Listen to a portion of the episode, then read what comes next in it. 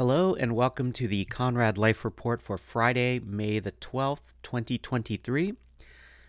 It is a stunningly gorgeous day here by the window in Carroll Gardens, Brooklyn. It is, uh, let's see. Oh my god. Well, apparently it's 80 degrees. 80 degrees and mostly sunny skies. Looks like it'll get a little hazy soon. Uh, but it's been very pleasant out. Went for a nice run this morning. Uh, took Oliver to school as always, and it was for the first time since before the pandemic. Uh, the event at school where parents can come in for the first period. And sadly, Oliver did not want us to come in because uh, it would just kind of make him nervous and anxious and distract him, which I understand, but it's also a bummer because I still haven't been in the school in um, years now. Uh, but anyway, gorgeous day. Uh, I just went over to um, working from home, but I just took a stroll over to the library to pick up my latest hold that came in, and that would be Traffic by Ben Smith, which um, I have a feeling I'm going to come out of really loathing Ben Smith. Um, I think he's he's the BuzzFeed guy and also the New York Times media dude for like a year, and then Semafor guy, and um, it's kind of funny to see his book get uh, just completely trashed everywhere, um, including by a lot of actual people in real life I know who've read it. And um, yeah, I guess it's a pretty myopic look at the aughts uh, traffic and online media, whatever world uh, wars. But anyway, I'll skim it and, you know, so I can just kind of see what the hubbub is. But kind of funny. Um, uh, well, I can talk more about books um, later in the book section. But yeah, so it's been, um, geez, like a month and a half since the last one. Uh, mainly because I'm almost never at home alone because uh, I'm either at work or Oliver's here, or on the days I work from home, Julie now no longer goes into uh, this like co-working space she used to, so she's always here, and I just can't do this when someone else is here. Um, just wouldn't be prudent at this juncture. So anyway, I am finding myself alone this morning, and I thought I will bang one of these out. For a while, I thought, should I just not go back to it because 100 episodes seemed nice and clean, and it would be cool to just kind of ghost. But no, I'll do 101, um, and we'll take it from here. So, anyway, what's been going on for the past uh, month and a half? Well, well, I'll just go through. Okay, well, let me see. Neighborhood news, quick neighborhood news. Well, um, Esposito's, the Italian grocery that made great subs um, and had been there for 80 years, closed on Court Street. That is a bummer. So that was that's some bad neighborhood news. Um, is there any good neighborhood news? besides the fact that it's always kind of nice here. Um, I don't know. Um, oh, I have in my notes e-cycling. Yeah, electronic cycling. A few weeks ago, I went on, I went to the electronic cycling event that happens twice a year. Um, and thank you to my friend Matt Frampton for uh, announcing on our text thread that he went, which reminded me that I had things to bring. So it's run by the uh, city, and it's over in the cruise terminal area in Red Hook. So it's those huge open, um, I mean, parking lots basically, but they're um, yeah just down by the down by the docks, um, which is where I like to do my e-cycling, and uh, so it's this huge thing where where you drive in, and if you know this cruise terminal area, for a very, very long block of basically, I guess it's Imlay Street. You enter one end and you're driving the length of three or four blocks between orange traffic cones through empty pave paved parking lot areas. And then you get closer to the actual cruise terminal area. And then the cones start like weaving into a pattern. Then basically you're brought around to it splits into lanes, much like um, toll booths or like uh, when you cross the border. So they motion me into one lane, and uh, I just say, "Yeah, in the trunk or in the back of the Tiguan, I've got uh, this, this, and this. And they're like, okay. They open the the back, they take everything out and they say, Is that it? And I say, Yes. And they say, Thank you. And you drive out. It's amazing. Got rid of a 42 inch TV that's been sitting in the basement um, for two or three years, um, three years probably. And the screen started to die. So we put it down there. We didn't give it away because it wasn't working well, but we didn't throw it away because we don't like to do that sort of thing. So we waited around for an event, and then an event came. And anyway, the next one will be in the fall, and I highly recommend it if you have big things or little things. You can literally give them like a cable, a cord. Oh, that was in one thing. We also gave them our 13 year old Verizon wireless router that was sitting in the basement waiting to be recycled. So, yeah, great event.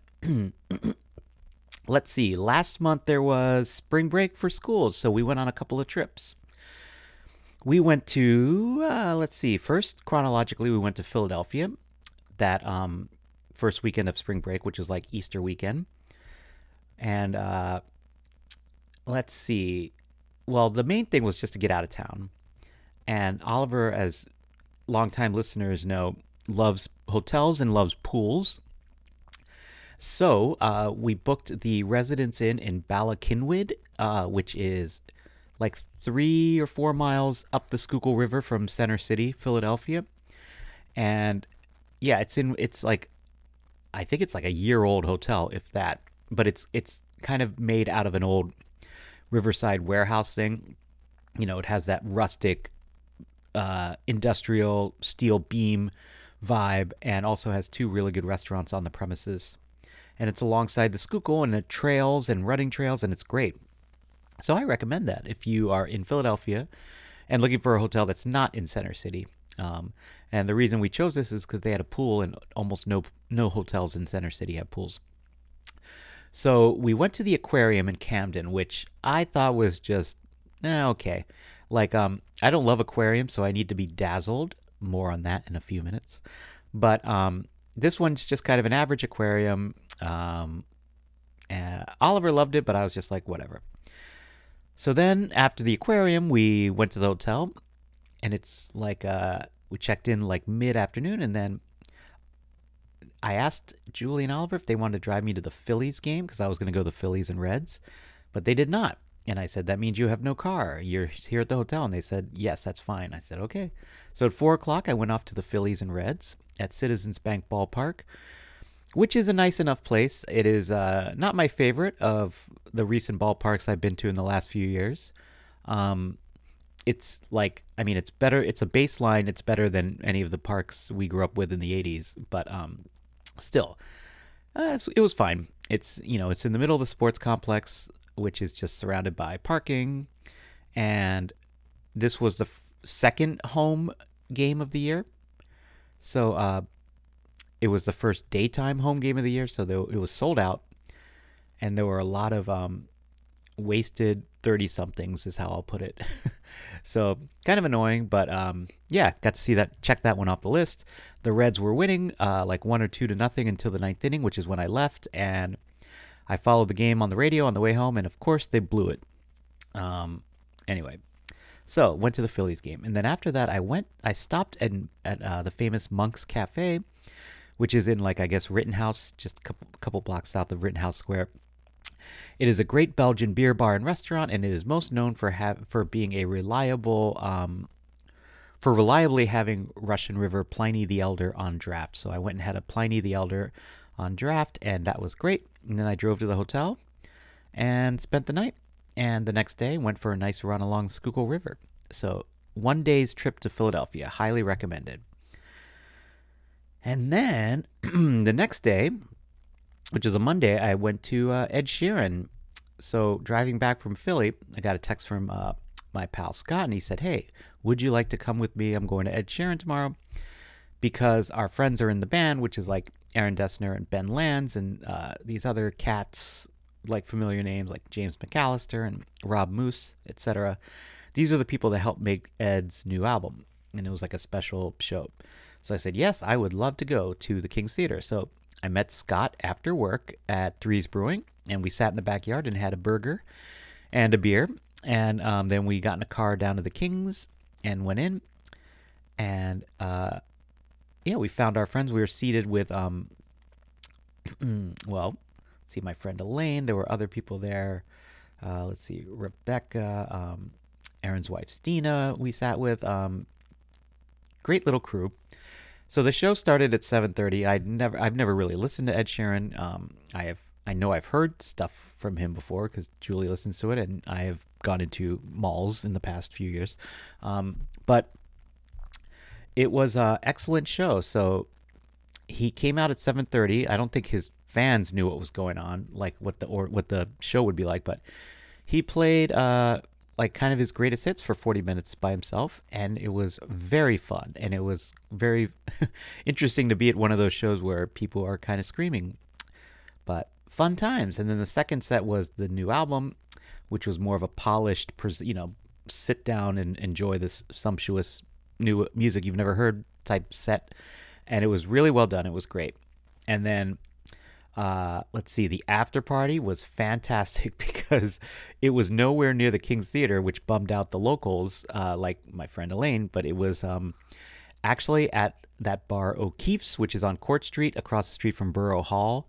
Um, it doesn't even say O'Keefe's really, it just is a bar. Um, and um, yeah, it's like an Irish sports bar with like the bartenders wear Yankee hats and my colleague who went to Brooklyn Law School told me that that bar is also where all the lawyers and the law school people go.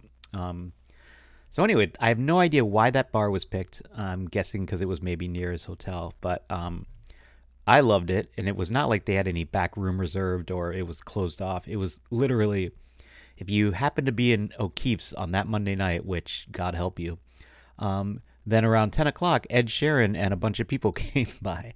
Uh, so it was quite fun and funny, and yeah, other crew uh, people there, friends, I mean, like um, Jon Low, Brandon, um, Stu, Bella, Ben Lanz had a great chat with.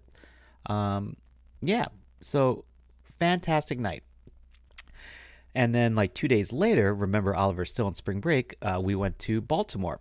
We left at the end of my work day, uh, so we had a nice we a Wednesday night leaving at five thirty drive, sunset drive down the Jersey Turnpike, which sounds like I'm kind of being sarcastic, but it was really beautiful. And I listened to the MLB app and listened to uh, what else? To the the Reds game and the Mets game, I think. Yeah. Um, good times. So took the following day off, and we went down to the National Aquarium in Baltimore. Now that is an aquarium. This is like, if you've been to Baltimore, it's right on the Inner Harbor. It's on like the eastern corner of the inner harbor. And it's just like really great and big and clean and grand and modern, and I loved it. And then the three of us were all set to go to the afternoon Orioles game, but then, literally, as we were finding a place to park near Camden Yards, Oliver refused to go. And he kind of put his foot down, and it was annoying.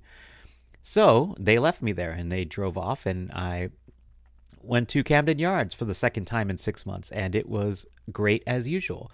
What I like to do is get a single ticket by myself up in, I think it's section 334, which is the upper deck directly behind home plate because you have the nice view of Baltimore. And I got a Camden Frank and a uh, Duckpin Pale Ale by Union Craft Brewing and uh, Baltimore Brewery that's just along the uh, Jones Falls Expressway I 83, about six miles north of uh, Inner Harbor. Yeah, so I had a great time. And then, since I had no car, I decided to take Baltimore's light rail back to the suburbs. So, yeah, I took the light rail, which is weird. So, you go to the machine, you buy a ticket, $2. That's it. Doesn't matter where you're going, it's just 2 bucks. And then you sit and you get on it. No one took my ticket or asked for it and it's a really nice ride. And if you're anywhere near this one line, I mean, it's really convenient. Obviously, that's limited reach, but I was surprised at just like how great it was. And if one lives way up in the northern suburbs, yeah, why not take this to head downtown? So yeah, thumbs up to uh, whatever that light rail's called. I'm not sure what it's called. Can't remember the exact name. But yeah, good trip to Baltimore. The next morning we woke up bright and early and drove back. Got back to the city at like 10:30 or so, and then I started my workday. Um, good trip, good trip. All right, let's see. My gosh, how far back are we? The New Hope trip? Is that uh Princeton? Did we even discuss that in the last thing? Let me see here. I can't remember. When was our New Hope trip? I get wild play. Let me look. Uh, let's see. New Hope, Pennsylvania, which is where I Get Wild played. Um, the last podcast was. Oh my gosh, the last podcast was the day we did that. So yeah, I didn't tell you about John and Peter's in New Hope, Pennsylvania. Great place. Um, yeah, we drove to New Hope. We stayed in a hotel so Oliver could use the pool, except that um, unfortunately the pool literally broke uh, as we were checking in. So that's a bummer. But anyway, we went to New Hope, um, which is this picturesque little one street almost town along the Delaware River, uh, north of Philly and Trenton, and across, lies directly across river from cute little Lambertville, New Jersey. And this is all about 15 minutes from Princeton. Um, so anyway, we I Get Wild played John and Peter's, which is apparently a legendary rock and roll dive bar that goes back to the 80s. It's a weird small room. The, the back room is kind of like the stage is sort of rectangularly set up so that it's a wide it's it's it's positioned wide in the room as opposed to like at one narrow end. And can you cannot fit a lot of people in there. So if you ever have a chance to see a big name in at John and Peter's, I would do that. But yeah, we didn't play the greatest show, but I think we learned a lot in terms of like how to play small places that don't provide a sound man, um, sound person. I mean, so. But anyway, it was a lot of fun to play John and Peter's, and um, the next day, of course, we went to Princeton on the way back to the city. I got to go to the Princeton Record Exchange. I picked up the Pretenders Get Close on cassette for two bucks, and Frank Zappa's Broadway the Hard Way live album, which I've been meaning to get forever. It's from his ni- final tour, I guess, in 1988. But it is, if you've never heard, it is a great album. I don't love Frank Zappa as much as I'd like to. I think the lyrics are dumb, and I think most mostly, and I think I don't know. Sometimes the music is. I wish it didn't have so much fried acid guitar, but Broadway the Hard Way is his incredible band from the late 80s, and I highly recommend it.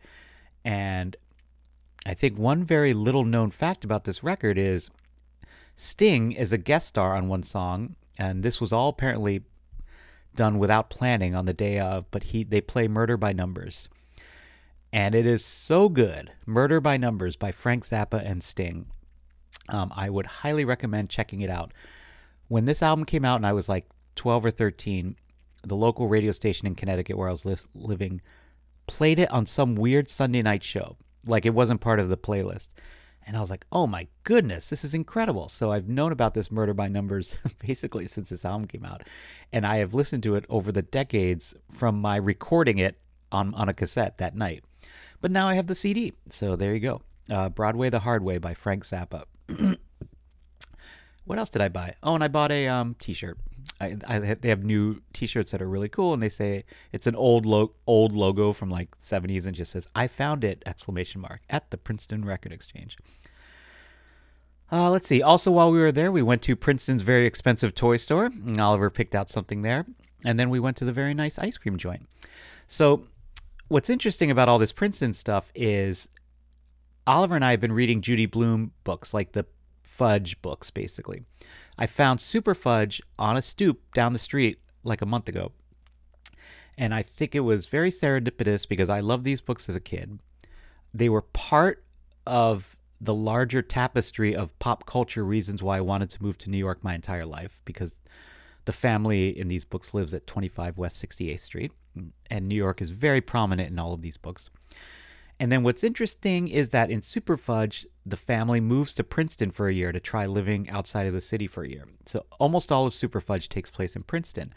And so Oliver and I read this book and now now we have references and he can visualize the lake in Princeton, which is the big lake where they row. Um, he can visualize like when they go out for the ice cream parlor downtown or they go to the art gallery downtown Princeton, which downtown Princeton is like eight square blocks basically, very charmingly.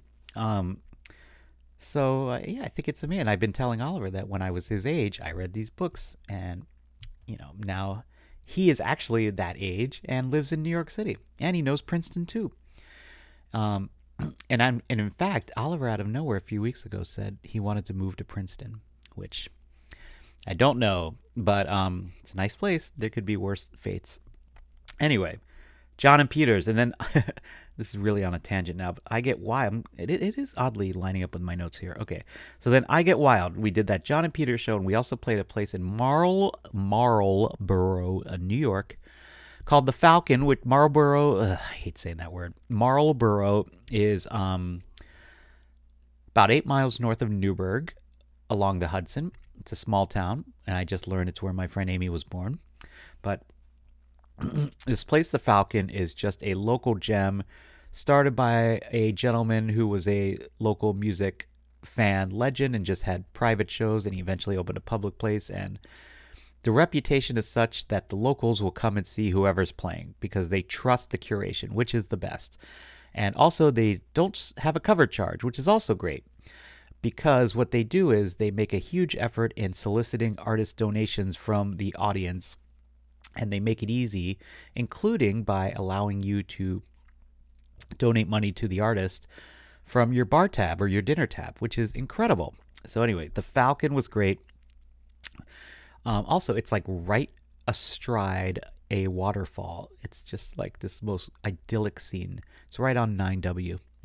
Uh, and we will be back there in September. I can't remember the exact date, but yeah, so nice Thursday night show, 420 um, at the Falcon, and drove back to the city after. Uh, and then a couple of more just musical items.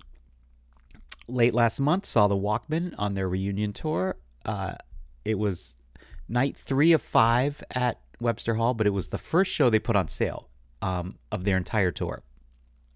So I feel like the the people in the crowd that night were the diehards, and man, it was unsurprisingly fantastic. They are unsurprisingly as good as they used to be, and I kind of figured this going in, knowing, first of all, them musically and personally, and also seeing Pavement get better and better as they reunite and get older. I thought the Walkmen might be better older, and they are. I think they are better now than they were back then, which is saying a lot. So, yeah, if you haven't seen them, try to see them um, this month. They're going to be at the 9:30 Club, I think, next week, which I kind of wanted to go to. And now I'm realizing may not be able to because it's coming up and I haven't made plans. And uh, they'll be playing some other things later this year. So cannot wait to see the Walkmen again. And then this just a few days ago, I went and saw Bono's show at the Beacon Theater, but it was not his show. So he's been doing this book tour slash weird solo musical tour where he's playing with a cellist, a harpist, and Jacknife Lee on production and percussion. And he kind of tells stories and he kind of plays songs and song bits. And he did like nine sold out, very sold out nights at the Beacon. And then there was this afternoon filming, which is meant to capture some of the show. So it wasn't the show proper, it was kind of highlights from it. But my friend Howard, who is a longtime U2 fan club member, he won the lottery for free tickets. So he and I went at a two o'clock taping and we stayed for half of it. And by half of it, it is the one run through. And then they said they were going to change stuff on stage and do another run through. By that time, it was 4:30. We were like, oh, let's just get out of here um, because it's just going to be the same thing. But it was fantastic. So I got to see Bono at the Beacon um, for free and got to take the afternoon off work. So that's nice. All right, wow, this is a long, long episode. I'm going to quickly go through music that I've listened to. Ah, it's been so long. Some of these I can't remember. Let's see. The Hold Steady, their new album. Um, very, very, very good. Produced by my friend Josh and featuring a lot of other chums um, on it, including um, my bandmate Annie, I believe, is on it. Uh, it is called The Price of Progress, if I'm remembering correctly. The New Pornographers have a new rec- uh, record called Continue as a Guest, and I wish I liked it more than I do, but it, this one just didn't grab me. Once in a while, one of their great albums, they're all great, but once in a while, one of their albums will just not grab me and this one is it. There's no Dan Bejar songs on it, which is a bummer. And also, I feel like like there just aren't any of Carl Newman's usual just blockbuster melodies. Um, but anyway, new new pornographers. Uh, let's see. I listened to the new Scott McMicken and the Ever Expanding, which Scott McMicken's from Dr. Dog, and he made this record with my friend Nick Kinsey up at the Chicken Shack, up in somewhere south of Woodstock, I think it is. But um, great album, great great album. It just has this pastoral, um, hippie vibe. Great melodies. Let's see. Listen to the new Deerhoof record. It is uh very. very weird and very good if you like that sort of thing. I admire it more than I like it, but I'm glad I listened.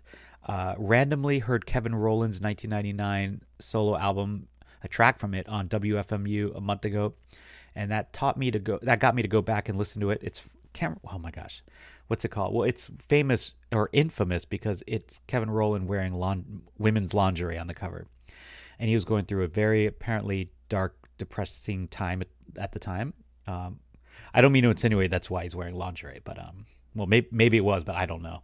But anyway, I do know that the album came out when he was depressed. He wanted to do covers that made him feel good about life, or just expressed what he was feeling. And anyway, his cover of "The Greatest Love of All," which of course Whitney Houston made very famous, it is so so good. I highly recommend you find Kevin Rowland, R O W L A N D, Kevin Rowland's version of "The Greatest Love of All." Um, he, of course, was in Dexys Midnight Runners. He was the main guy. Uh, let's see. Listen to the new Feist album. Quite good. I only listened once, but it was good. Listen to the Kara Jackson album, who's a young singer songwriter from, I believe, Wisconsin. Uh, yeah, it's very unique because her voice is so stark and great, and it's a spare arrangements. Um, I liked it. I didn't love it. I actually had trouble making it through it all, even though I was actively enjoying it while listening to it. It was an, it's the oddest thing. I was like, I like this, but I need a break soon. Um, but I will listen to it again. Listen to the new Xylouris White, which is uh, Jim White on drums, and I can't remember the first name, but Xylouris, who's a Greek person. It's kind of a Greek, weird, avant indie Greek uh, traditional duo. Produced by Guy Picciotto, which I didn't realize he's been producing their last few records, so that was cool. Uh, Dreamhouse Quartet, one of my favorite things of this year. It is Bryce Dessner's new new music, you know, new music as a kind of contemporary classical term project. Um, it's Bryce and uh, this other guy, David something from Paris. They're both playing electric guitar, and they teamed up with. Um, I cannot believe I didn't write down the names um, in my notes here, but um, these these sisters who are uh, pianists, and they've long had their own duo of like you know a double piano classical setup. So it's two guitars, two pianos. They made a record. It's out on Deutsche Grammophon called Dreamhouse Quartet. Great album. Oh my gosh, I love it so much. And then I saw the show at Town Hall with uh, once again Scott. Thank you for the the the list spot. And um, yeah, they also did music by Steve Reich, and they debuted a new composed piece by Thom Yorke um, that they Thom Yorke wrote. Uh, I don't know if it was wrote for them, but gave them the opportunity to give it its world debut. So it was a great show at Town Hall. And then there was a nice little gathering afterwards upstairs. So Dreamhouse Quartet. Let's see, listen to the new Tim Hecker. And I liked it a lot, like I like all Tim Hecker stuff. And I'm just being reminded that I think it was Gabe sent me an article about Tim Hecker and the very catchy headline said something like how he regrets making ambient music po- more popular or something. I need to read that. Let's see, listen to the new William Tyler live album. It is great, just great improv, improv, well, not imp- totally improv, but instrumental William Tyler music, full band. Listen to the Ed Sheeran record that Aaron Dessner produced, and um, I liked it. I liked the show more, maybe just because it was it was being presented to me in person, and I was more in the zone. But yeah, it was good. Gord Downie from the Tragically Hip. There is a new solo album, posthumous, of course, because Gord sadly is no longer with us. This is stuff that came out that that was recorded. I mean, like approximately a decade ago. It's it's double billed with Bob Rock, the you know famous Vancouver producer, who's produced a lot of metal, hair metal, and also Cher and things like that. But he produced some tragically hip records. So I listened to the new Gord Downie album. It's called Lustre Parfait, and it is great. Um, Fred again and Brian Eno did a uh, this is like a collaboration released on Four Tet's label, I guess. And also, randomly, Aaron seems to have something to do with this. But anyway, it's called uh, Secret Life. It has my favorite album cover, I think, in recent memory. Just a beautiful photo. Um, quite good. New Rose City Band is exactly what you'd want from a New Rose City Band. It is just cosmic. It's just like upbeat cosmic country from the West Coast. Um, and of course, the National's new record. First two pages of Frankenstein, which is like, I love it. It's very like intentionally like not long and just kind of somber. And it just is such a beautiful statement and just a well conceived, taught statement. Um, it finally came out, and I love it. Unsurprisingly, I would say to anyone that knows me. Okay, books. Um, let's see. Housekeeping, I read by uh, Marilynne Robinson. Housekeeping came out 40 years ago. In fact, I read some paperback that was like the 40th anniversary edition. This is one of the best novels I've ever read in my life. It is, her writing is extraordinary. Every sentence is a little composed masterpiece. I was bowled over by this entire book. It's one of those books where it's so well written, you stop and reread sentences, you kind of pause and look up, and you just can't believe it. This book was recommended to me by, if you recall, that on the way on the train to the Capitol Theater, I rode by chance next to Nick Paumgarten, the New Yorker writer who's also a deadhead, and I introduced myself and we hung out and had beers, and it was a great night he recommended this book to me and man oh man he was just kept telling me he he was like I'm telling you housekeeping. So I read it and man it lived up to the hype. So housekeeping by Marilynne Robinson.